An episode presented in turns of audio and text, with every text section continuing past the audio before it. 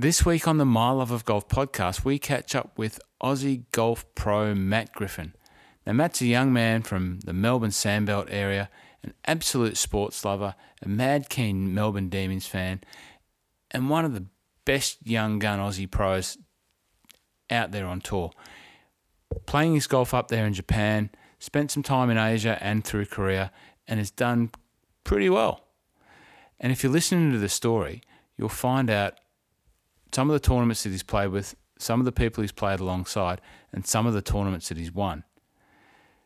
It was great to spend an hour or so with Matt, just learning about his whole journey. And once again, if you're a young pro or a young person aspiring to be a professional sports person, this is another one of those stories where you can learn about the dedication and absolutely what it takes to ply your trade at the highest level.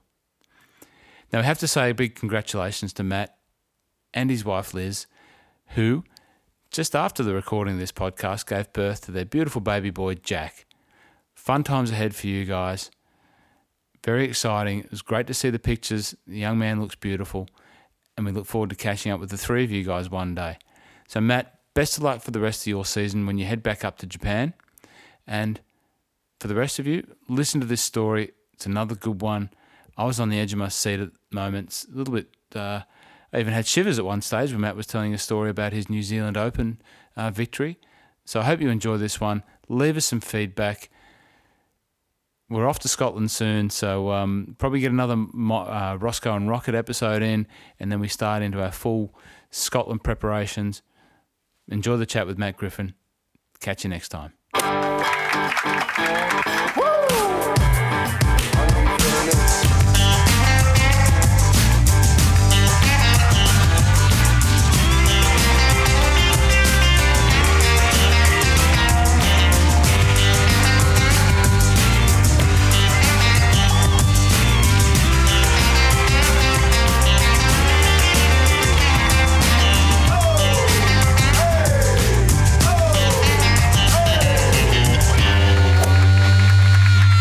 Matt Griffin, welcome to the My Love of Golf podcast. How are you, sir? Really good, Ross. Mate, thank you very much for uh, joining us here today. And uh, it's great to see you back in town in an exciting time of your life. It is very uh, very exciting. We're on baby baby watch at the moment, so it could be uh, any any day any day now. So, so, um, you, so yourself and your lovely wife Liz, who uh, we just met um, a couple of weeks away from baby number one. Yep, yep, baby boy on the baby boy on the way, and um, another another Griffin golfer. Yes, I'm sure he'll have every opportunity to, to, to play golf and whatever whatever whatever sport he likes. So well, that's exciting. T- an exciting time ahead. Uh, a long time ago for me, but uh, for all the new parents out there, um, we're about to we're about to see another Griffin golfer come into the world. It's exciting. So, mate, thanks for joining us. We've got you here in Melbourne on a, a pretty average day for golf, so um, it's a good day for a chat back in town for the birth, but on a break from Japan. When are we going back to uh, to Japan? Yeah, scheduled to go back August 18. So we've um, timed, timed timed it really well. It's um, I'll miss. I'm going to miss a couple of events up there, but. Yeah. Um, obviously, really happy to do that, and it's going to be nice to. I think if he's born on his due date, I'm home for six weeks until I have to yeah. jump on a plane. So plenty of time to time to bond, and it's been nice to have a had a really good start to the year, so I can go back up there, and I know my status is locked away for next year, so mm-hmm. can pick pick the schedule I want, and um, it's it's worked out really nicely. So let's talk a little bit about your golf now. You, as we just discussed, you're on the Japan Golf Tour, and how long have you been playing your trade up up there in Japan now? It's five five years. Five years, five years now. It's um times times flown really. Yeah, right. So you've done quite well up there. Yeah, it's been it's been a, it's it's been interesting. The last sort of the last eighteen months, I've or probably the last two years, I've played really well. The mm-hmm. the first two and a half years up there were a real struggle, and I had to. I just the first two years I just clung on, clung onto my card, and mm-hmm. probably this time two years ago I was uh, maybe sitting 150th on the on the money list. So um, I really had to have a good second half of the year to gain my card, and then it's been nice the last 18, 18 months, two years to play some really good golf. You didn't have any money on yourself having 16 P16 finishes in a row, as many as you've had. I'd, I'd love to see the odds on that. It's been um, how many? Yeah, how many, how many? Three three out of four weeks has finished tied for tied for 16th. So um, when you're starting a tournament with 144 players, it's um, quite a random random event for things to go that way. But so uh, sitting around eighth or so on the on the yeah, I think eighth eighth, eighth on the money list. So. Um, yeah, only only winners this year in front of me. So that's um, I guess in golf it's really important to be able to be able to win and give myself a couple of chances. Hasn't quite worked out, but if I, I sort of feel if I play the golf I have at the start of the year, at the back half, that there'll be a couple more chances there, and hopefully one of them goes my way.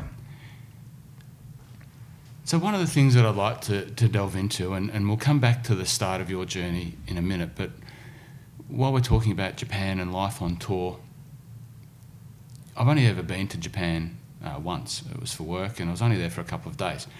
I've worked for a couple of Japanese companies, so I have a reasonable insight into the culture and the type of people. But what is it like, you know, living there week in, week out, doing work in a country where, you know, English as a second language is, is not very widely spoken? What's that like? How, how hard is living in Japan? It's actually, I think when you first initially start and trying to play golf up there, it's quite difficult because it takes a little bit to get used to. It's very different to what we have here. We in Australia, we're used to space and um, getting around easy, bigger hotel rooms, all that all that type of stuff, and your own own language. But once you now, I, I, f- I almost feel like I go up to Japan sort of blindfolded and, and, and get around really easily. It's yeah. such a it's a great place. It's managed with 130 million people. That's amazing how they get people around. And golf courses are we generally stay a little bit out of the main city, so we don't see a lot of Tokyo and mm. and that. But um, it's just one of those things. Over I've probably spent probably over 12 months of my life there now, so I really understand it. My language skills aren't probably where they should be for mm-hmm. where I've but trying to improve those, and um, I, I, love it. Do you put any extra effort into the language? Do you, do you try and you know make an effort to speak a little bit of Japanese? I did a little bit, at, a little bit at the start. I've I've, I've always said I'm a bit um, language illiterate. My my wife she speaks fluent Korean, yes. so she's um, she's very good at it, and we did a little, little bit of learning together, and she she was much better at it than I was. So, mm. um, but the last sort of twelve months, I've tried to. I've got a Japanese caddy who. Oh, yeah. um, he's he's great. He speaks pretty good English, but each day we have a thing where he teaches me a new word, and just slowly picking up That's picking cool. up different things. So it's um yeah, it's nice. And now that I'm there for, I sort of see myself being there for a lot longer. I want to try and embrace it a bit more. So that's the focus now is to you see an opportunity to cement your the next part of your career in Japan, playing up there, doing well up there, earning a crust up there. Yeah, it's a, it's a great lifestyle as a yeah. I think for an Australian golfer. Obviously, it's more visible when you're in Europe and the US, but mm. Japan's a, such a big golfing market and as if you if you do well up there, there's plenty of money money to earn, and the lifestyle balance, especially with having a, a almost having a young family, is I can jump on a plane and I'm be back in ten hours or so. Yeah, finish tournament on Sunday and I'm home Monday morning, and I, am not jet lagged or all those type of things. So that um, that's really beneficial. And then the other thing is if you if I can play well enough and if you finish sort of top two or three in the order merit each year, you probably get yourself on the top hundred in the world. So that then creates other opportunities to get onto yep. the US or Europe possibly. Yep. There's a few Aussies playing in Japan. There's the the Kodge, the King of Japan. Yep. BJ, he's yeah. um, I think he's won 15 times up there, yeah. so he's a he's had a, had a great career. And um, Brad Kennedy, who's yep. another really solid player, is always sort of top 200 in the world rankings, and he's made a great career for himself. Um, Mike Hendry, New Zealander, yeah. has been there for uh, quite a while um, David Bransdon, yeah. um, Adam Bland, yeah. and uh, Anthony Quayle's a young guy. Has been there the last couple of years. He's going going places. Young boy from the Hunter Valley is having a crack this year for the first time. Dylan Perry. Yes, Dylan, and he's had a he's had a really for a guy out of Q schools had a great, really good start. He's had sort of a couple of top ten finishes, so he's going to get going to get starts for the rest of the year, which is um, which is good for him. Do the Aussies hang together, or that everyone just turns up, does their own thing? Or do the Aussies get together up there on tour? Yeah, we do. It's yeah. um, it's a real. It's almost a little family away from away from home. We've the good thing up there is most of the guys are sort of in their sort of mid to mid mid thirties, early forties. So everyone's got families. So um, we'll have our little WhatsApp group up there, and usually try and catch up for dinner and play practice rounds together, and go out for a celebrate a win or good results on a Sunday night. So it's um, a nice balance. What about the Japanese players? Who you know, is there any talent coming through there that you you, know, you get to see that might not be known uh, as widely, you know, to the greater golfing community? Are there some players up there that we might be likely to see that you know when when this name pops up, you know, you've seen them? Yeah, there's a lot of a lot of talent coming through. I think you may have seen Sh- Shugo Imahira's played a couple mm-hmm. of recent majors. He's um, he won the Order Merit there last year, and he's sort of mid. Not sure exactly how old he is, but he's mid mid twenties, and he's uh, he seems to be there every week in Japan. So I think he'll um, he'll go places. And it's another guy, Rikuya Hoshino, who he's probably a little bit of step down from um, Shugo at the moment, but mm-hmm. he rips it, and he's he's just got that. Sometimes when you play with people, you see they've got that little X factor, and when it, when you play with him, I reckon he's got it. So um, I'm sure he'll get there one day. What's what's the best part about their games that you see? You know, the, the, my when I see the guys in Japan play, you know, that there's not a lot of access to golf that like there is here in Melbourne. You know, so you know your perception is that they've grown up playing golf, maybe hitting a lot of golf balls on a range. I don't know. You know, I see a lot of stuff, a lot of range, you know, golf range activity up there. What are the strengths? Are they bombers? Are they just good short game players? Are they, you know, different to the stereotypical what we're seeing?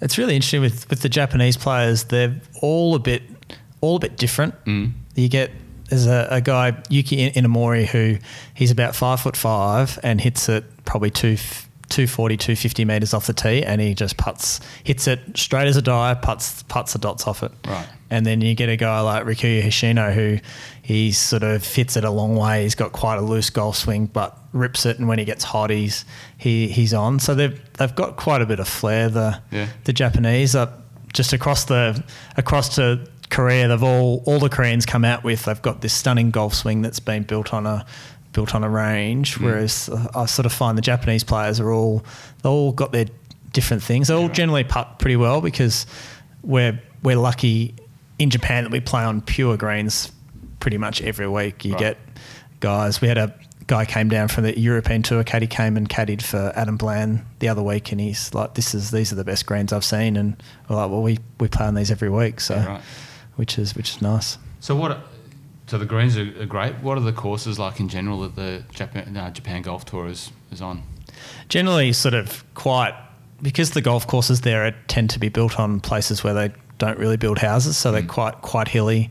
Mm. Um, generally lined with rough, um, quite firm, fast, slopey greens. So, um, not what you'd deem probably the greatest golf course architecture to play, but um, it's very much a very similar most weeks. It's got to drive the ball straight, putt well, um, and away you go. I mean, that generally works for golf in general, but it's there's a high. You can't get away with the big wide one in Japan that you can in other places. Yeah, right. So, um, when you go back to Japan, what does the end of the what does the rest uh, of this year look like, mate? It's pretty busy. Once we um, they have a bit of a break in sort of July, or early August for the monsoon season because yep. it loves to loves to rain up there, yeah. um, and then August through the end of the year is really busy. We've got, um, I think they play maybe 14 or 15 weeks in a row. So mm-hmm. um, I'll probably try and play 11 or 12 of those. Um, there's a US, the Zozo Championship, which mm-hmm. is a US PGA Tour event, yeah. is um, in October. So I think the leading seven on the money list qualify. I think early October that gets cut off. So sort of really try and get up there and do my best to try and qualify for that and and then late in the season, there's some really big events. You've got Japan Open, mm-hmm. um, Visa Taiheiyo Masters, Dunlop Phoenix, um, Casio, and JT Cup, which uh, they always get some foreign players too. And that's. Are there any other co-sanctioned events on that tour? That's that's all. That's, that's all, all. This stage, we have a couple of co-sanctioned with the Asian tour. So yeah. I'll play Shinhan Donghae in Korea, mm-hmm. which will be um, which will be good. And there's another I think um, Panasonic Open is co-sanctioned. That's in Japan with the Asian Tour. So, so don't head off to Korea too much anymore. No, unfortunately, sort of since I've been in Japan, I've only since I uh, I won the Korean PGA in 2014, and I've actually only played there once since, which Yeah, right. um, is a bit of a shame. It's sort of the the schedules sort of tend to overlap, and obviously playing I feel like I'm playing enough in Japan, so I sort of want to get home to in in the weeks off, which Yeah. is um, a bit of a shame because I, I love love playing there. So I'm looking forward to going back in in a few months. The SK Telecom's Korean PGA.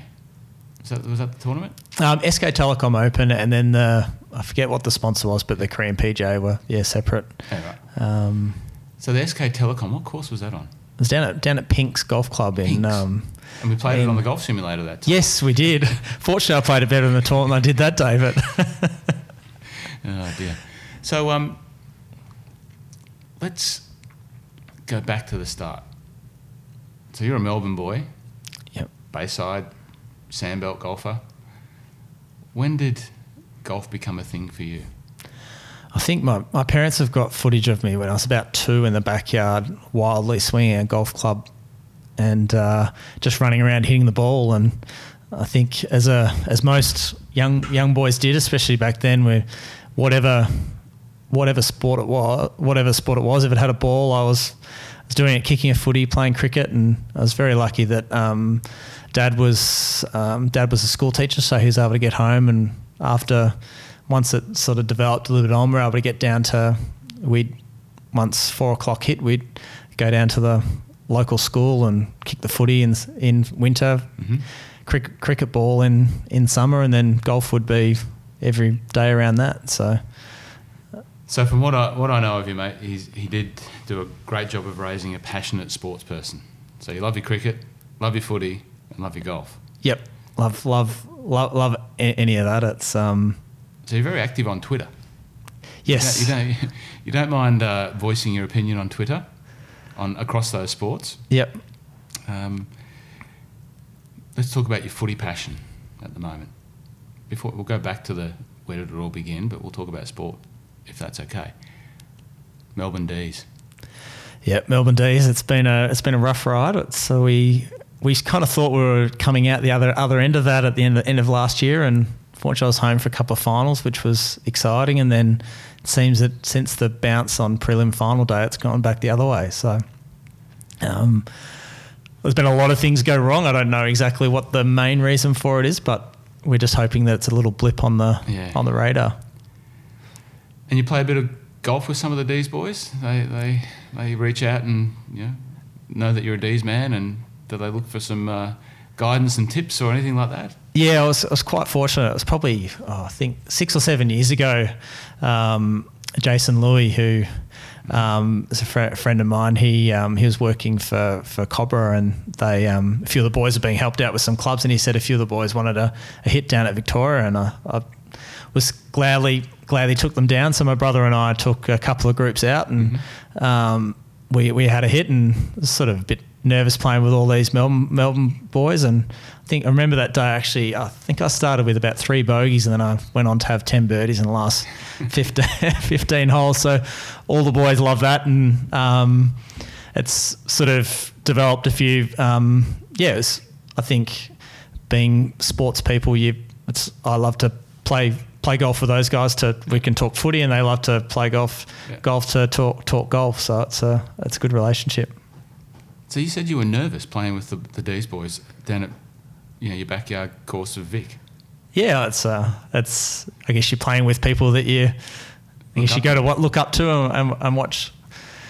It's it's interesting, isn't it? Because you know, for the followers of the My Love of Golf podcast, I know that you know I've interviewed Jack Tui, who's a friend, and Dennis Armfield, and there's probably a couple. There's a handful of other guys that you know I play golf with on a semi-regular basis, and for me, you know, I, I, I get it, but it's interesting to see you know these what superstars of, of the AFL game come and play golf, and all they want to do is talk about golf, and Yep. uh, and then but the golf you know it, for you it's a nervous experience because they're idols of yours but at the end of the day they're just all just normal normal golfers you know and that's the great thing about golf it just levels everyone calms everyone down you just you're just yourself on the golf course and I think those guys appreciate you know the opportunity to play golf with the likes of yourself and you've with them, and um, you would have had a good day.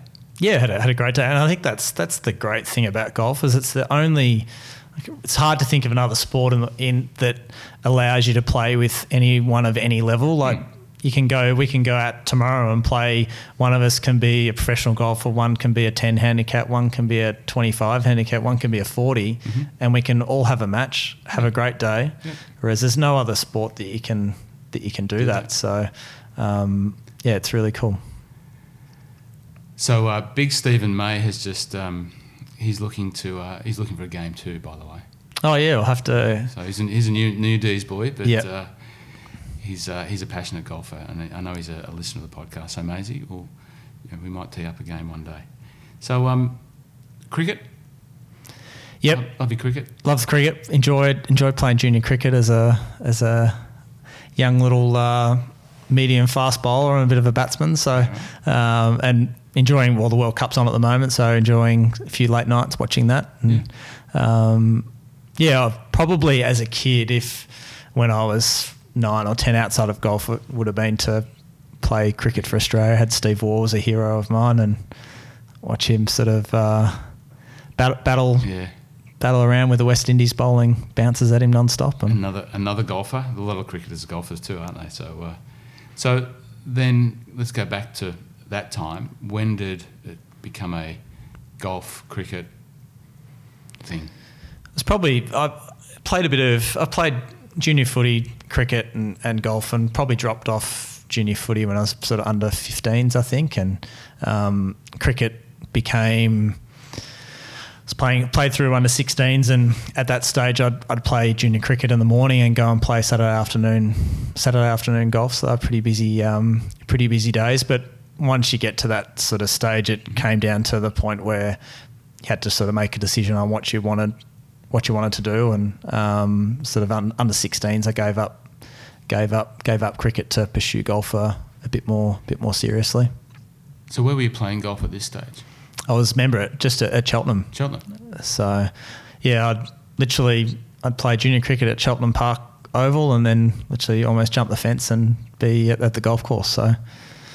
So was Geoff Ogilvy still playing golf there at Chel? Was he a Chel young he, youngster? Geoff was. I sort of vaguely remember when I when I first joined Chel, I was twelve yeah. and used to dash home from school, get my homework done, and then dash up to dash up to golf. And mm-hmm. at that stage, Geoff was um, probably he was maybe late teens and maybe at the at, towards the end of his amateur days. So right. he'd often he still had a lot of mates at Chelt, so they'd come back and chip around the putting green and all that sort of stuff, and then go out for a few holes. And I was probably the young young kid there who um, just doing my doing my thing. So it was a really good it was a really good atmosphere with a lot of Adam Drummond, who's a was a good player, Matty Oldham, so mm-hmm. quite a few sort of good golfers around at that stage. I've said it before, but a golf club uh, it's a great environment for a young a young person to, to get exposed to and, and be around and, and be able to hang out at because uh, for that that's a great example. You, you know you're learning off other older kids and you know the adults that you have to behave in and around and, and learn manners and learn etiquette. It's a it's a great environment and uh, you know that would have been a pretty exciting uh, little group of players to be looking up towards and you know even though you might have been chipping and getting in their way sometimes, so, yeah. so to speak, you know, because there's maybe a pecking order, but uh, it would have been a great environment to um, to be around. It was, and I think as a young as a young kid, you you absorb so much. So you yeah. you're watching the different shots that they're trying to hit and uh, and those type of things, and then you and then you go out on the on the on the Saturday morning. You might be playing with someone in their fifties or sixties, yeah. and they really teach you about etiquette and, and doing the right thing. So it's a really good balance. I think good balance for for young kids golf. So then, I believe. Did you go and start working, doing some work experience at uh, Royal Melbourne after that? I did, yeah. So, um, Dad, Dad had met Bruce Green at a at a at a function one one day. So we'd been seeing Bruce since we were probably about seven or eight, um, going down to Royal Melbourne for lessons, and Bruce sort of became a bit of a mentor for for us when in our in our younger days. So, mm-hmm. um, and when I was sixteen, Bruce said, "Come down and we'll get you." get you doing some work in the in the shop, picking up the being the range rat and picking up the golf balls, filling the fridge, and doing all the jobs the the main staff didn't want to do. Well, one of the was one of the first jobs that they sent you out to do was to go and play golf.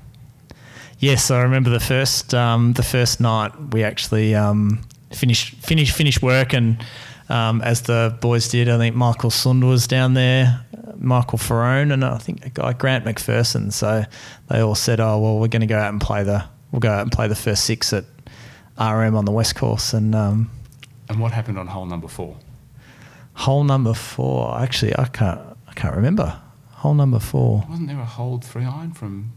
Oh, that I, I did. Yes, I did at work work experience. That was a little bit later. Okay, but I did. Um, right, I've got my story mixed yeah, up. but I did actually. No, it was on the on the six six west. Six west. sorry. So six west actually hold a hold a three iron, which was um, yeah, that was that was pretty cool. So you can thank Michael Ferroni for dobbing in on that story, mate. yes, it makes makes good for a few of the old old stories. Did so? Michael mentioned in the interview that I did with him that he worked a bit on a coaching sense with you. Did so? You went from Bruce and then to Michael, and then was that before the VIS or? Yeah, so I was really really fortunate. Sort of um, built a built a really good relationship up with uh, with Mick working working at RM, and he was sort of the young young pro, sort of developing his coaching and coming up, and um, through sort of I guess I came to golf a little bit different in that. Um, whilst I loved golf as a kid, I probably wasn't at 16, 17, or I was a decent golfer playing off two or, two or three, but not probably someone that the experts would say is probably going to go on to play professional golf. Or, um, so I studied studied hard at school and ended up going to uni and doing commerce. So um, whilst whilst I was doing that, Mick was Mick was essentially my coach, and um, he was he was brilliant. He sort of I credit Mick for a lot because he was able to take me from being, I guess, that two three handicapper who probably a lot of a lot of people thought was maybe didn't have much of a future in the game to get me to the level that allowed me to get into the the the state teams and the VIS and all that sort of stuff. So without without Mick's Mick's help, it's hard to know where it really would have gone. So it must have taken a fair degree of determination to make that transition from a two handicapper into VIS into professional world. What's the mindset like? You know, I'm, so I'm interested in, in talking about this, and I don't know where it'll go, but you know, mine for me overarches everything that controls behaviour on a golf course. Yep. And uh, you know, I just started listening to uh, Joe Parent's um, uh, book on um, Zen golf because, as you probably know, your brother's probably told you, my short game's awful. My long game's great, but my short game's awful. So, what's the mindset like? You know, when you're grinding away, two handicap, have this vision of being a pro. What are you thinking? I think it was. I think having that balance was really good because I didn't. I see a lot of young kids come through and it's they're 16 and they're I'm going to be a golfer and Mm. there's nothing else. Mm-hmm. Whereas I think whilst I had that dream of being a golfer, I also probably understood that it's very difficult to be to get to that level and to actually to make it. So I was able to probably in that time, and mum and dad were really keen on me doing that as well. Was go to uni. Hmm. And, and get that. And I probably developed a lot of good strategies through that, in that I was going to uni, I was working, I was playing golf. So when I played golf, I had to, I might, at different times of the year, I might have eight hours a week to be able to go out and that was my time off from studying or doing a bit of work. So I had to go and make the most of that time. I couldn't, I didn't have all day to go to the golf course because I'd given up school at 16 and I had nothing else to do Yeah. and waste a lot of time. I had to make it purposeful and, and, and do it, do it well. Yeah. So train the right ways, get your mind right, all, all those type of things. I think that, and that then, when I did get to the next level and decided that golf was going to be it, I think that created a really good structure for me to follow. When mm-hmm. now I did have more time, I could then go. Well, I'm going to spend so much time doing golf, but I've also got to go do my physical stuff, all, all of that. Yeah, so. So, at what point then did you go? So you you're at uni doing commerce. Moved into the VIS during that time, or what was the timeline there? Yeah, so I moved. I moved to the VIS right at my. So I'd finished. I think I'd finished three and a half years of uni. So Yeah. probably the time that I decided that okay, yeah, I really want to have a crack at this was I qualified for the Australian Open in 2004. So it was the Centenary Open at um, at the Australian, and I. It was sort of, I guess, the Australian Open's late November, so I'd finished. That would have been my, I think, yeah, third year of uni. So I finished third year uni, had maybe seven or eight days to practice before the final qualified. Got through regional qualifying in Melbourne, mm-hmm. flew up to Sydney, qualified for the Australian Open, and St Michael's was the qualifying venue, blowing an absolute gale. So it probably was a good good day for me in that I could really just knuckle down and not make. If you didn't make too many mistakes, you, you get through, and I qualified for that. And then you suddenly, I hadn't at that stage, I hadn't played a Victorian Amateur, I hadn't played a Victorian Open, Australian Amateur, any of that stuff. So suddenly I'm playing the Australian Open, and it's like, wow, where this right. is this is serious. this is this is serious, and um, I'll never forget on the Wednesday because it was Centenary Open. They had Arnold Palmer, Peter Thomson, and one other player. I forget who that was, and standing there watching them tee off on the first hole was quite. Um, they weren't. This was on the Wednesday, so not. But it was a sort of a ceremonial thing, and it was quite. Um, hair stood up on the back of the neck watching that, and thought this is really cool. I want to do do more of this, and then getting into the tournament, I, I finished maybe hundredth out of 120, 25 players or something that week, and um, so it wasn't a great performance, but I sort of felt that these guys are uh, amazing, but they're not in a different stratosphere type thing. If I can do the right things, then potentially one day I could do it, and that sort of opened a few doors with getting into. I then got into the state team and those type of things. So So then, let's talk about playing golf as a as a professional and doing it week in week out. Now, what is the difference between a good pro and that scratch marker at a golf club? I think it's a, a scratch marker can hit it long, can chip and putt, they can do it all. yep. What's the difference? I think the big, the biggest thing you get is you go from playing your local Saturday comp where you're playing the same course every time to getting onto a different course. Mm-hmm. And then the other thing is that this course is set up prime for that week. They've got the rough up, they've got the greens firm, pins get pushed to the edges. You've just got to be so precise. And what I noticed from going from, I guess you go from playing the state level amateur comps to the international amateur comps to then professional golf mm-hmm. is that one shot in amateur golf might drop you five or four or five spots. It might, in your local competition, might drop you one spot. Yeah.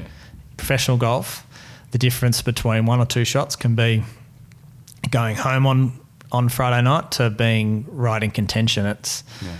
It's it's such a fine, such a fine margin. So how do you keep your game in check as a as a touring golf pro? What are you doing in the times like now? Like so we're having a break. How do you keep your game in check? Just because I've got such a long break at the moment, I'm taking a bit of time off just to sort of refresh and. Yep.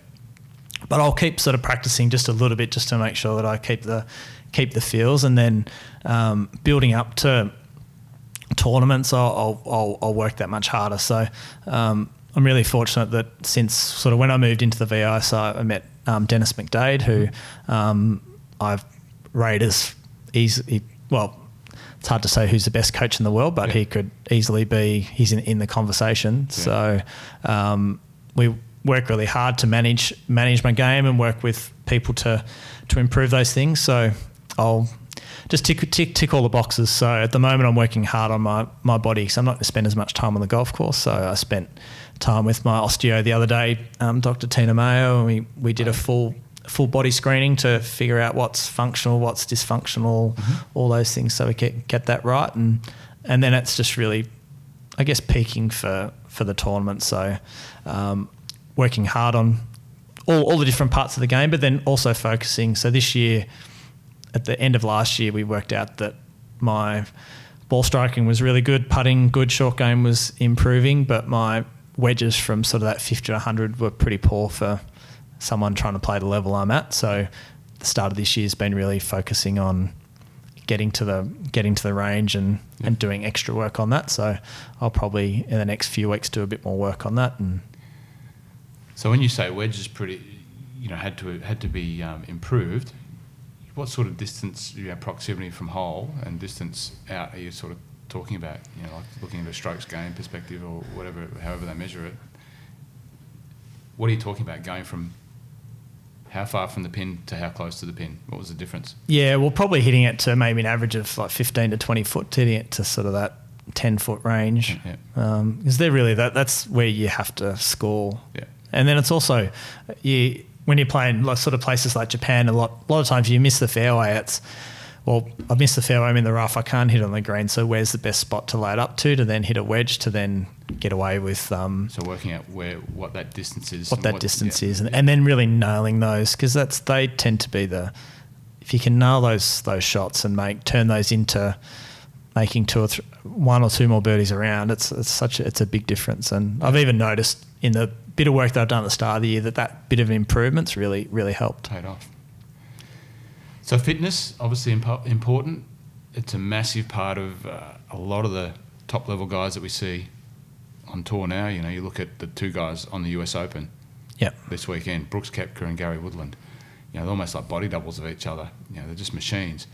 Um, important to you? What what sort of things do you do you do on a fitness level? Yeah, really really important. It's um, I guess trying to build up that strength and also build up a body that can deal with all the travel and the and the constant sort of hitting of golf balls. So yeah. you're always trying to I guess you get get yourself back to neutral because golf the golf positions put you in a funny, different sort of sort of spot. Yeah. I guess with um, with swings and that and that type of thing. So just trying to um, yeah build build a bit of strength. So I've got a strength program that I work through, and then also a flexibility program that. Yeah that gets me um, gets me going. Cause I'm, I'm, I'm never going to be the longest guy, but if I can be somewhere up there that's long enough to to reach some par fives and two and get a couple of shorter irons in, in my hand, if I can if I can do that, and then my general straightness off the tee will hold you in good stead. Hold me in good stead. So you you're a, golfing family. Your young brother's a golf pro as well. Young, yes. young Dan the man. G'day Dan. So. Uh, do you catch up on golf? Do you talk talk a lot of, of golf together? He's he's focused now on his coaching, which I think he's doing really well at. Yeah, he's, um, he's doing doing really well with, with Griffin Golf Services. They're yes. down at um, Morack, Morack driving range, and um, yeah, we, we always always talk golf, and um, it's interesting to bounce a few ideas off off Dan, and um, they've been really good at Morack. I've been actually working on my wedges out there, and right. a little sort of pitching area that I that I can use. So that's been um, that's been good, and it was great as well playing. I guess playing golf as a as a junior, junior with getting out and having a hit with Dan. We don't play as much as we should these days, but. Um, and you let Dan caddy for you a couple of times there. Yep. Yeah, Dan's caddy for me a few times. He's Kingston Heath. Uh, Kingston Heath. What was that? The yep, at the Masters, Masters with yeah. um, with the um, when Tiger Woods came down, and right. he's caddied for me another Masters, and a couple of years ago he came up and caddied for me at the um, HSBC champions in China, which was uh, which was a good good experience. So is, is he handy on the bag? Yeah, he does a good job. Yeah, yeah, he's he knows he's nice to be able to ask a question of someone who's a re- really good player themselves, and yeah. um, they can give you give you advice. And I think it's sometimes the brotherly relationship's a bit hard. It's harder for him to sometimes maybe tell me something that I shouldn't be doing because family's always a bit more difficult that way, but no, well, I know he's very proud of you and he looks up to you a lot. I know that. And uh, I remember when you were at the the Open, um, 2017. Yep. What was that? Uh, at um, Birkdale. Birkdale, Birkdale, Birkdale. He, he came over for the trip and uh, went to support you around there. What, what was playing at yeah. the Open like, that experience?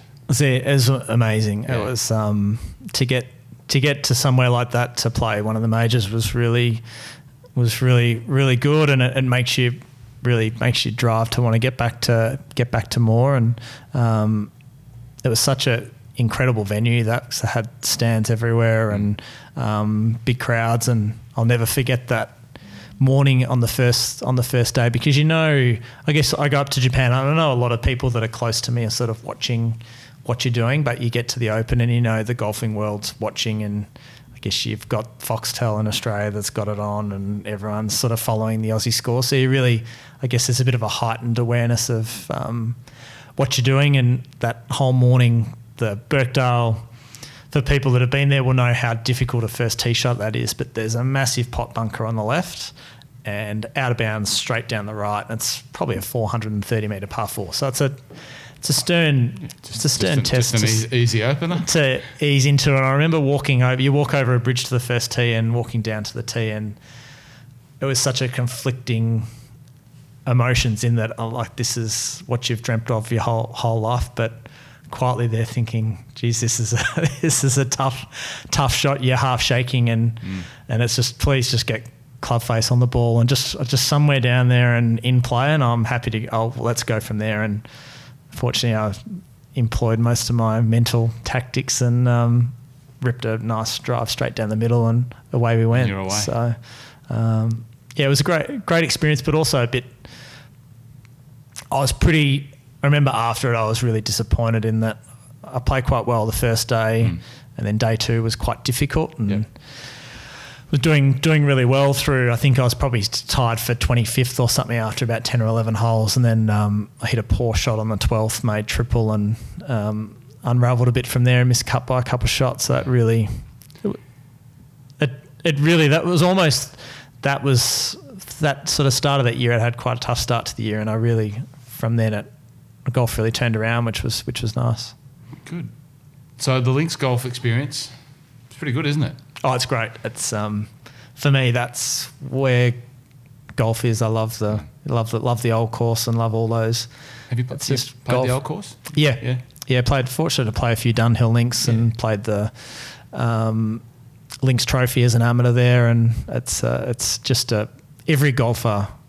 If you're keen on your golf, you have to go there because it's just a different. Even if you don't play, it's just a special special place. It's a great town. I, I was at, so I was at the Open uh, in 2016 uh, Troon, and uh, that was Mickelson and Stenson when they had that massive shootout at the end of the day. Yep. So that's my only ever um, major tournament experience, and it was in Scotland, which is my second home country, and it was just a great place to be. And I can only imagine, you know, what you were going through on that first tee because I, I remember sitting there watching, you know, the, uh, opening hole at Troon, same sort of thing, you know, water down the right, you know, the beach down the right, a few pop bunkers, and uh, and trying to put yourself in the mind's eye of what those guys are going through, and you've just articulated it extremely well. But what a what a what a setup they do. You know, the open, Oh, it's some, something else. It's the just- stands yeah. that you can just go in and out of. You know, you don't have to pay to get into these stands. You can go and sit there. Yep. Can I tell you a funny story about the stands? Well, it's funny to me. It might not be funny to the listeners. So on the last day, I'm thinking I want to go and watch the Open at the postage stamp, you know, the par three at Troon, there, the little short one. Yep. And I walked very fastly down to the stand beside the green next to the coffin bunker, and I, I got like P1 on the on the racetrack grid. I was the bottom row, the front seat. I had my sandwiches in my bag. I'm set. This is great. How good's this? I haven't haven't paid for this seat, and I've got the best seat in the place. And it was like eight o'clock in the morning. A few people started to come through. The rain started to come. It turned from 20 degrees to minus five degrees. I thought, I've got to go to the toilet. Oh dear. So I had to get up and leave my seat, and someone came and took it, and that was it. That was it. Just didn't time your run quite I didn't, time, I didn't time a run at all, but I just remember being excited, you know, running for the best position, and I got there and I thought, oh no, now I've got to leave. Okay. But yeah, the beauty is that you can go to any place around the, the Open, and uh, I'm so looking forward to the Open um, coming up. Do you, do you watch a bit of tournament golf? Yeah, especially the. Um, I really enjoy the majors because they're generally a lot of my passion for. I've always had a passion for golf course architecture, Yes. so um, I really I like the majors because they're generally played on the on the great golf courses. So um, I'll I'll probably be nursing a baby that time, so we might sit up and watch a bit of um, bit of the Open, which always. Regardless of if you're playing or around abouts, it's a great taunt to watch, and Yeah. Portrush will be a really um, a special a special one to watch in Yeah. Northern Ireland because Yeah. it's um, I haven't seen a lot of that golf course, so I look forward to seeing it on, on TV and hopefully they get a bit of. If I was playing, I'd be hoping for nice weather, but sitting on the couch, I hope for a bit of uh, You want to get a bit, Bit of, bit of tough stuff. Yeah, absolutely, absolutely. Uh, I've, I've not been up there. Um, I've been up there. I've not played golf there. I didn't get to go to the uh, the golf course, but um, but I can't wait for that, and also the the uh, Irish Open at Lahinch, which I have played, Hmm. and uh, another unbelievable golfing destination. Yeah, I don't think you can, as a, as a golfer, if you can do a golf trip, you just have to do it to, because even if you don't play the great golf courses over there, there's so many really good link style courses that Yeah. through Scotland and Ireland that you can spend, you could spend months over there if you really wanted to. Can we talk about the US Open that was just just finished? Yeah. What did you think? I thought I thought it was a really good tournament. They they matched the the setup. I felt they got the setup. Obviously, there's been a lot of talk over the years about the US Open setup, but they nailed they nailed the setup. Given that probably the scoring's a little bit lower than they would like, but they had perfect weather for the four days, so scoring's always going to be a bit, bit better. And um, geez, those greens are tiny over there at, at Pebble. They really end with a lot of slope on them too, so you're going to be in the right spot. So I thought Gary Woodland's that shot on 14 was really he's the, The long the the, three three wood? wood up the hill to the par five because there's I know there's out of bounds left and right there. That was sometimes there's the Phil saying you've just at some point in a tournament you just have to hit a shot, and he hit the shot at the time, and that was sort of gave him that extra buffer. as just a, a golf fan, you know, and you try and put yourself in in that position and think about what he must have been going through. You know, you've got Brooks Koepka chasing you, who's on a mission for a three-peat of US Open wins. It, for me, I think it, it was amazing performance over that closing 14, 15, 16, 17, Yeah. uh, 18. Um, 18. It was all done by 18, but you know, still rolled a birdie putt in. Um, Yeah. just just uh, amazing. Um, There was, and that I th- don't think people realise how good his chip on 17 was either. off the green. off, off the green because you get that chip. You've got to when you've got such a tight lie, you've, your margin for error is so much smaller than it is off a harder harder lie. So if he was center or maybe millimeter wrong the other either side, he either blades it or gets it fat and it goes off. But he just got it just right and under that under that heat that was was really impressive. And he's been, I mean, Gary's always been known as a as a bomber um, with probably a bit of a weak short game. So I think from what I understand, he's worked really hard the last 12 months with Pete Cowan on his short game, and I guess you, you see the rewards. Pete Cowan seems to be a bit of a short game whisperer, yeah? Do you know do you know, know much of Pete? Not not a, not a huge amount. I know a lot of the guys that he's worked with have um, obviously um, improved and been really good, but uh, yeah, that obviously shows with a number of players he's had that there's some, something there. So who have been some of the interesting people that you've had the opportunity to play with and alongside? That's a few interesting ones. John, I got to play with John Daly back in China in I think 2013. Yeah.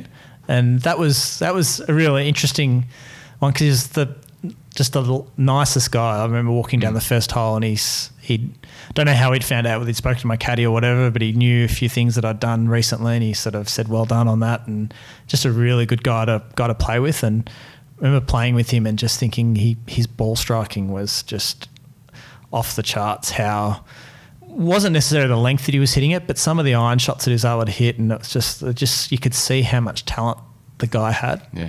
which was really, um, which was really cool. And another guy, um, Bub, I played nine holes with Bubba Watson at the Open in the prac- in a practice round. Yeah. Put my name down with um, Bads, Aaron Baddeley, and and Bubba decides decided he, he wanted to hit as well, which was um, He joined in. He joined he, you. He joined us. Fantastic. So that was, um, and just to see a guy that everyone these days generally hits the ball straight because the ball doesn't really allow you to move it that much in the air, but the amount he moves it in the air is just, and both ways too. Yeah. I can I can move the ball a lot- right to left, but I really struggle to move it significantly left to right. But he mm-hmm. can move it. Just his hands are quite incredible.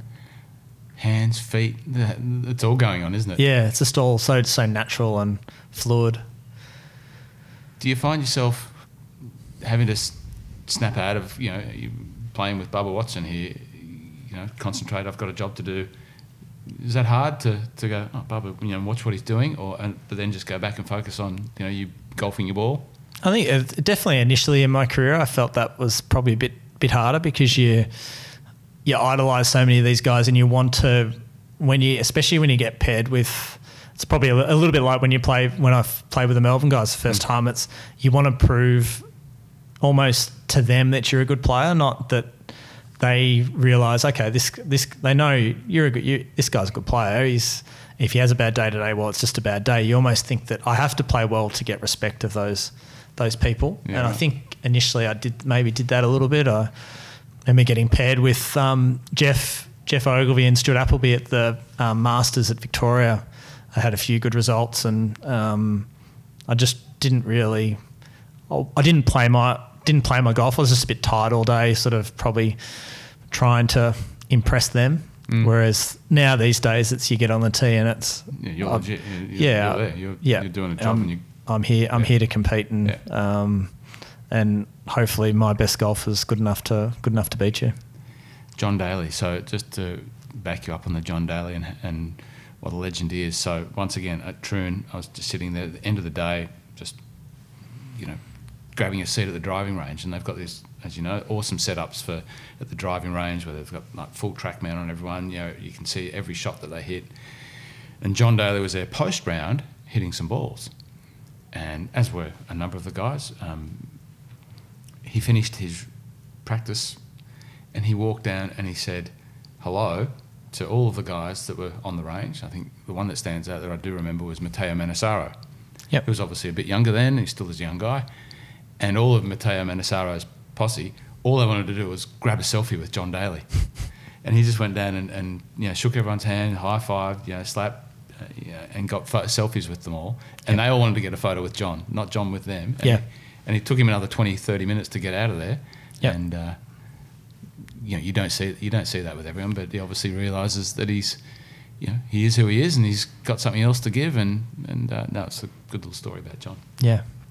So, mate, what else can we talk about? The I heard you once talking with the guys uh, with Andy Marr, and I think it was this year at the New Zealand Open, which you've Yep. previous winner of, and when you won that last shot into the 18th green, Yep. what's that like? What are you It's thinking? quite- You almost it's it's it's funny when you when you mention it. You, such a great memory that I can almost I can picture it in my mind. I can close my eyes and I can literally go back to all the feels of of that shot. Mm. It's um. yeah, It's funny. Golf, golf's funny. Everyone talks about the bubble that I think Sergio was the first guy to speak about the bubble that you get into when when you get in contention. It's almost like nothing else matters, and you really. I can be on a Sunday in a tournament, tied for thirtieth, and I'm almost more nervous going up the last than I am if I'm leading the tournament or finish or, or second. For some reason, it's almost like you just you get that.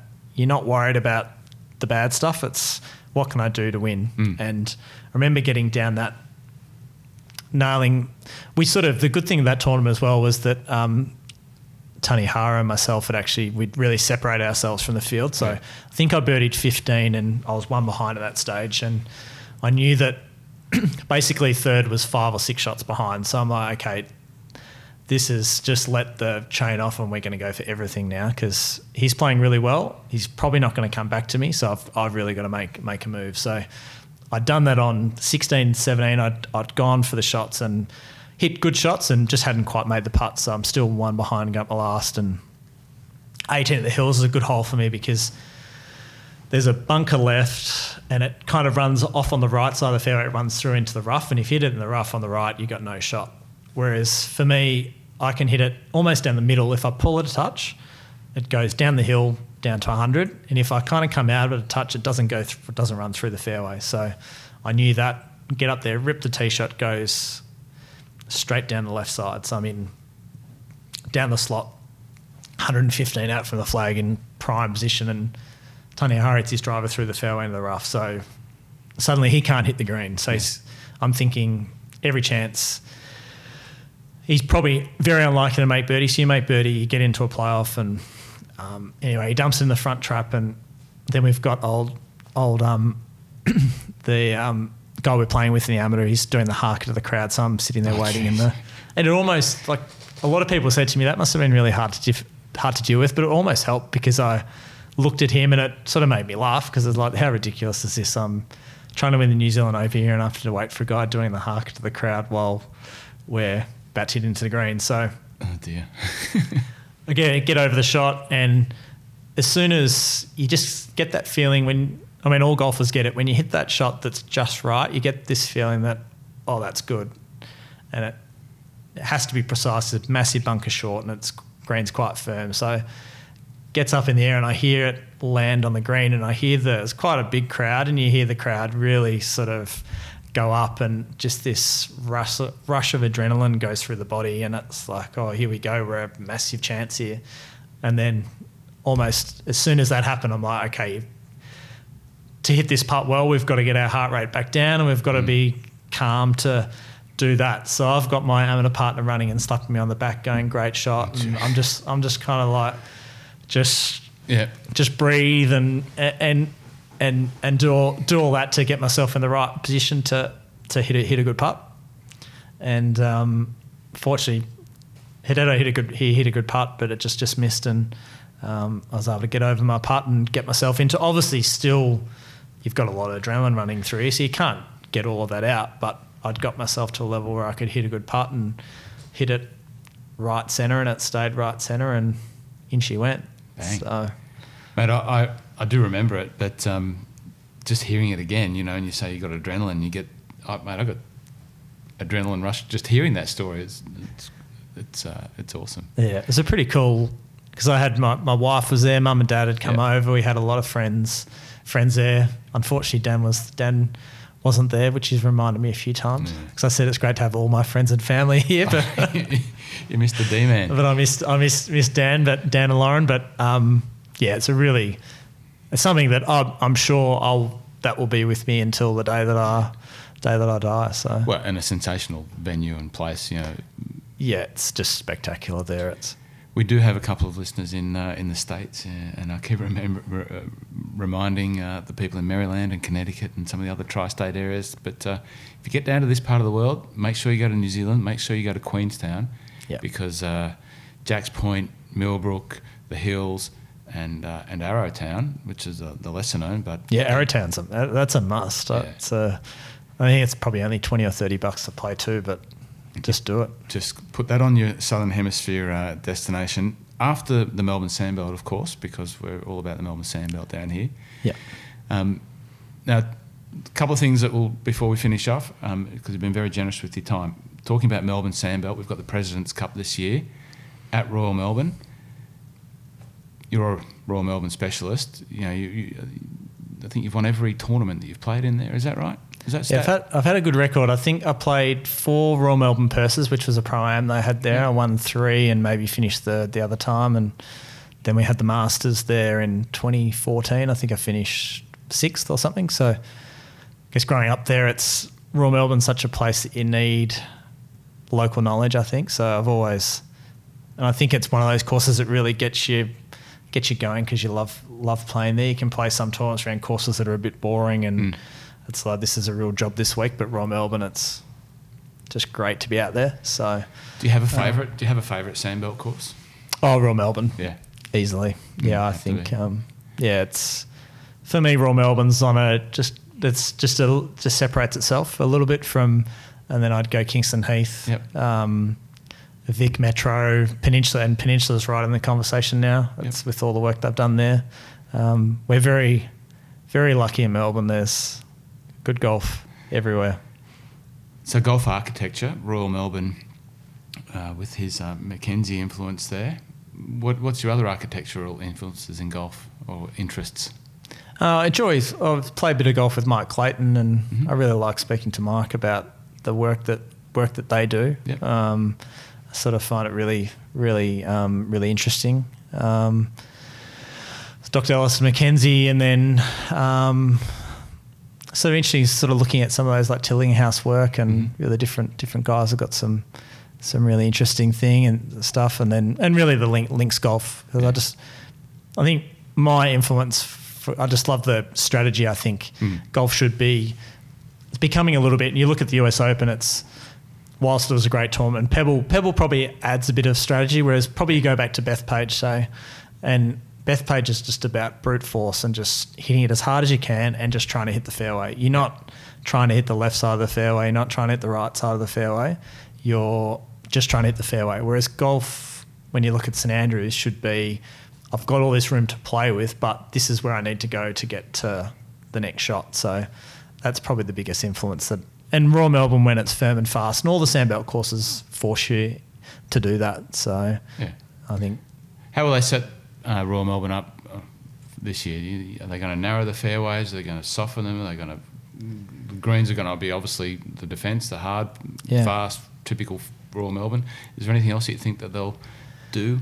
I think it's in- interesting. I, I, I hope they set the fairways up quite fast. So, I mean, the hard, fortunately, Royal Melbourne being sh- on the shorter side, they've had to put in a grass that slows the ball down. Yeah. Whereas I think probably for the internationals to, given they've got the home ground advantage, they would want to make it play quite firm and fast.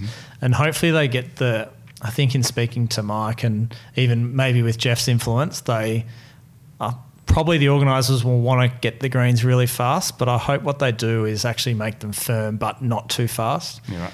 Because you notice when you, whenever you go play the US tour, the greens are absolutely lightning every week. So I think the faster greens are actually playing, playing to the US hands. So really firm, but play a playable speed, I think. And then you get more access to better pins and Yeah. different stuff. So So your favourite golf course around the world? You know, if you had to pick one, I know it's a hard question to answer, but if you had to pick one, what would you go?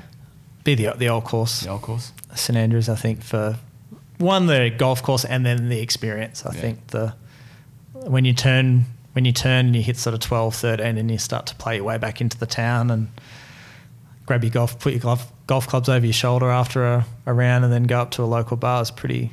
That's a pretty cool, cool experience. So I think the Jigger Inn is uh, the one there that's next to the Old Course Hotel yep, on 17. I think I uh, I played my shot from about an inch inside the boundary wall from the Jigger Inn. I could almost, I could almost take it, taken the pint from the people there in the beer garden watching me trying to put, put it on the green on, on the road hole. it's impressive. You've you followed the strategy right down to the to the way it should be. Get as close to that wall as you can, and then And then come back. to yeah. the yeah. So uh, we talked about my bad short game. So I dribbled my eight iron up over the front of the uh, road hole green, and it just ended up to the left behind the road hole bunker. And that's a tough shot. Correct. The next was just beside the road hole bunker, back down six. My visions of 75 turned into 79 in a heartbeat. but that's golf, eh? So, mate, slow play. Topic for you. Yes, yeah, not been, a been outspoken on that. not a not a fan of it. I, I think it's it's selfish. Um, we're fortunate in Japan; they they're really onto it. So we play in probably as far as tour golf goes, it's the fastest in the in the world. We we get round probably quite long golf courses to walk, so we get round them in four hours twenty, four hours thirty, which is you compare that to say US tour and other tours around the world. That's probably around five. So. Um, I, But- I, I think your strat, your um, concept on the, the traffic light system, I Yeah. think it's got a lot of merit. Yeah, yeah, it's a bit bit of a different idea, but I think because the everyone when you when the draw comes out on Tuesday afternoon or Wednesday, you look at the the first thing you look at the draw is you go, who am I playing with? Oh, they play fast, they play slow. Oh, I don't want to be playing with him, or oh, geez, I've got stuck with two slow players. This is going to be an absolute nightmare. So everyone knows, the tour officials know.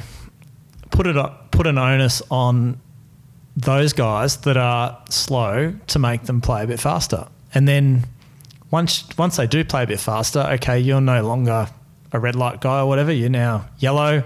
If you can get to green, you you you're good to go because you play with guys. I play with guys like, like Ryan Fox is he's so fast, mm. and if Ryan ever gets put on the clock, because it's not because of him, it's because of one of his playing partners, and then it's unfair for him to think that I've been playing fast all day. Suddenly, I get a a bad, I get a really tough shot that I might need an extra thirty seconds to look at, and And I'm don't- I don't get the yeah. time. So I can imagine Foxy would be the last person that you would want to get angry. He's a strong. He's a strong boy, but he's a lovable. He's a lovable boy, Foxy. So you'd have to do pretty. You have to be pretty strong. You have to do something pretty bad to get him angry. But Oh, he'd be an angry. He's a he's a big bopper. Yeah, he's. Well, you can see where he's. He's his dad's dad being with Grant Fox being the great rugby union player. It's Yep. um he's he's built built like a He's just so strong in the legs and the backside, and it's just unbelievable how, Oh, how, how much. And his his power Yeah. is off off off the charts. so, back to the traffic light system, just briefly. Would you see that as when the draw comes out that all the green lighters are at the front of the field, and the green light the green lights play with the green lights, and the orange lights with the orange, and the reds with the reds.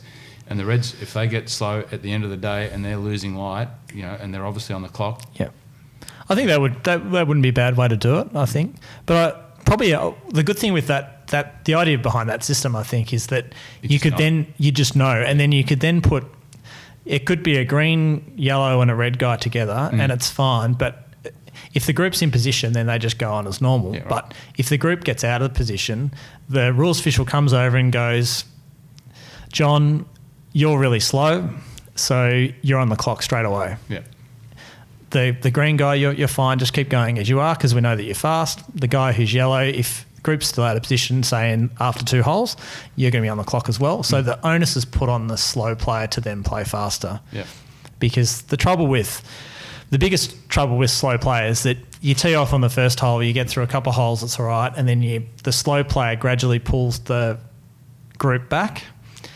Rules official comes over and goes to the whole group. You guys are out of position. You're going to have to play faster. So the onus is then put on the whole group to play faster. So the slow guy usually plays faster. He's able to play fast, so it shows that he can actually do it. But they're also putting the onus on the faster player to then he's then put under pressure as well. So I think the good thing with that system is it would take away the onus on the fast player at any stage having to change his game plan for the for the slower player and and then it gives an incentive for guys to okay I realize that maybe I've got into a few bad habits like you look at a guy like Patrick Cantlay like I don't he's not deliberately doing it but he's just built up those habits. Habits, Whereas if the rules officials go, look, you're really going to have to do something about it. You're going to have to play a bit faster, otherwise we're going to start penalising. Then he goes, okay, I've got to go away and work on the work, work, change my habits. change my habits. So um, I don't know if it's fact or fiction. It's reported. Is Brooks's habit of taking extended toilet breaks to get the group of slow players on the clock so he can then play fast? Is that? Do you think that's a genuine uh, strategy? I think it's quite a good. Uh, it's quite a good idea that he did. He does that, and it's it's nice for him. I think because he's got such a. It's easier for those top guys to probably be able to do that to manipulate it a bit because they're. He's got a bit more power over Yeah. over that, and, and you look at Brooks. He's such a fast player that. Yeah. Um, that it's good, and and it's unfortunate that someone has to think to do something like that to. To try and change things, I guess. It can't be that hard. It can't be that hard just to go, you know, see ball. I, I'm sorry, I'll, re- I'll retract that. It's obviously very hard. Golf is hard, and at your level, it's extremely hard. But in terms of executing and walking up to the ball, seeing the shot, if a good chunk of the guys can do it within the what's the time allowance? 40, 40 seconds, 40 yeah. seconds. If the majority of the guys can do it in that and execute with a high degree of efficacy, Yeah. then the others can. Oh, exactly. And I think you're right in that sometimes it can be hard. I don't think it always is, though, because the biggest problem with slow play is people not being ready to go. So Yeah, right. the trouble is that when you get to, if you're second or third, if you're first to the ball, obviously you've got to do your work, pick your shot, hit it. But where you run into slow players, the slow players, he might be second or third to go. He's not ready. So he starts his routine late. And then it's just little bits and pieces throughout the round. Like it might be six or seven minutes after nine holes, but 30 seconds here, 30 seconds there. Someone hits a bad shot, lost ball or something, suddenly you're out of position. It's those little things that just build up over time that make it make it worse. So Yeah. I think having a I'd like to see the rules official be a bit more active and go, I've, I've watched you today. You just really need to, we're going to be watching a bit closer because you just need to improve those little things because everyone's going to have, in a, in a round of golf, there's a lot of shots that are quite simple. And then most people are going to have a couple of tough shots around, which I think that's where if you need a minute and a half, did a really tough shot, you might be have one foot outside the bunk, you might have a plug lie or something. So you need to think about it a touch more. That's that's fine, Yeah, but fine. it's the guys who do it on every shot. Yeah. So So technology in golf, you know, so you, you mentioned before that you get the opportunity to play a little bit with uh, Mike Clayton, very outspoken about the ball. yeah. What's your thoughts on technology in golf? I'm I'm pretty a fair way down Clates' Clates' path. I think technology is great for great for the regular amateur to improve, try and improve their improve their golf and try and make it a bit easier and that. But I think for the professional game, we need to look at um, pulling it back a little bit to really identify the best the best talent Mm-hmm. and identify the best players more because you look at you look at fields over time and, and golf I've got no doubt golfers a golfer 20 years ago to a golfer today they're if Jack Nicklaus was playing today he'd no doubt be the best golfer or Tiger Woods or, or, or whatever but he'd be playing probably at a higher standard than he did 20 years ago because coaching's better training's better everyone's doing more more things so it's like 100 meter runners they the time gets time gets faster over over time. So the golf uh, R&A and USGA probably need to manage manage that better so that the great golf courses remain relevant. And maybe that's holding holding technology. bit. What, at what level that is, I'm not sure, but I think with a slightly smaller driver head um, and a ball that's a little bit softer, spins a bit more, would really help help the game because you look at the US Open last week and that course is set up really tough, but still shooting 13, 13 under. Did you ever play in your early days with a Balata? Was Balata a thing then? Yeah, I did a little bit in my probably what the ball came in about 2000 was the Pro V1. So I was probably 14, 13 or 14 playing with the Balata. And I started when I was a kid playing with the smaller headed headed driver. So, and you look, you look at a lot of my gen- my generation is probably the last one that grew up having to really think about hitting a golf shot. But the kids coming through today, they just hit it hard. Yeah. And they don't really think about, I've got to manage it this way or, or that, which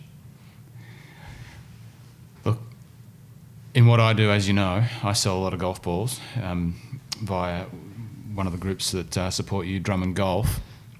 So it's a big chunk of the industry, and uh, you know, the more people that lose golf balls, in my opinion, the better. yeah. But you know, when I go back to my other career in the in the automotive world, you know, you see like F one, the organisers putting controls in place to try and you know minimise cost, um, but then keep fields, uh, you know, keep the racing good. Yep. And you know, one of the ways they've done that is through the tyre, and the tyres are now controlled. You know, you can only have so many.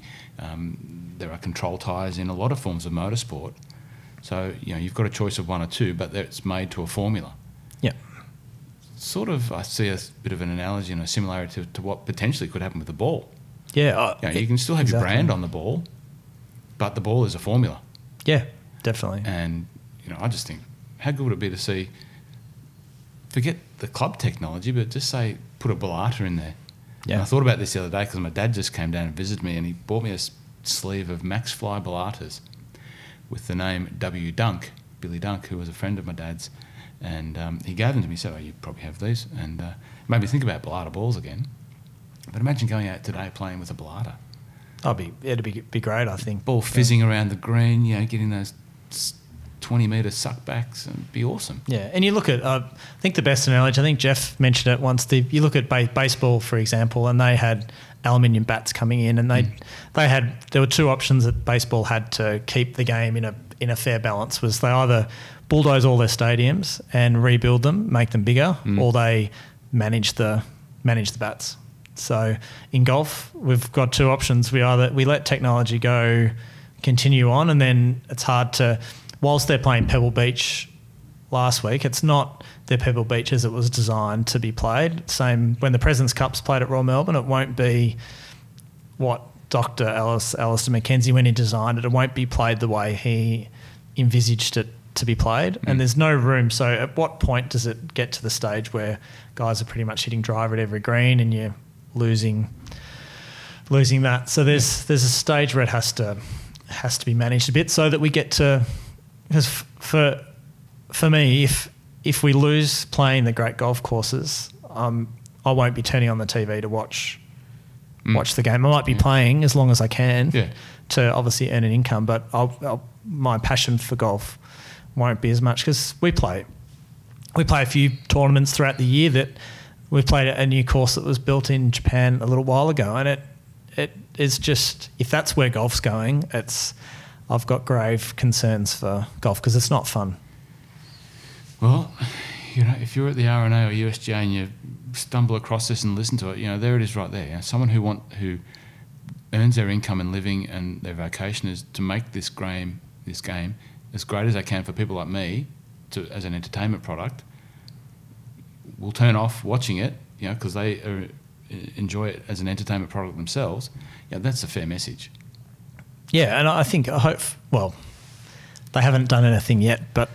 And uh it's uh, and we understand it's a, it's a diffi- it's a difficult Yeah. thing, and for all the equipment companies, it's not an easy. But it's I'm sure people are hopefully if it means more people play golf and it's a better product on really great golf courses, which is probably why people start playing because it's Yeah. Fun to play a good golf course. Um, then hopefully more people will play, so there'll be more product to sell. How long have Drummond Golf been your partner, mate?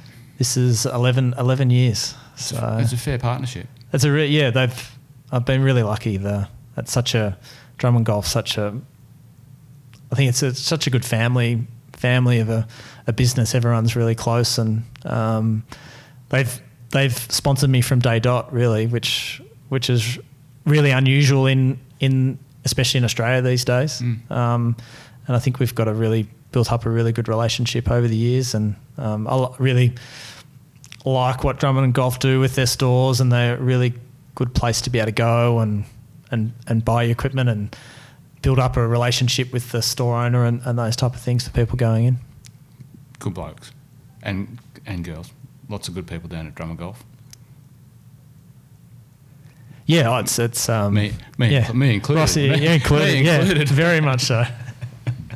Uh, dear, I didn't tee that up very well, mate. Um, do you have any other questions? I think I've taken up too much of your time already, but been really insightful getting No, all those stories. Thanks, thanks for having us on. I hope it's um, It's a pleasure.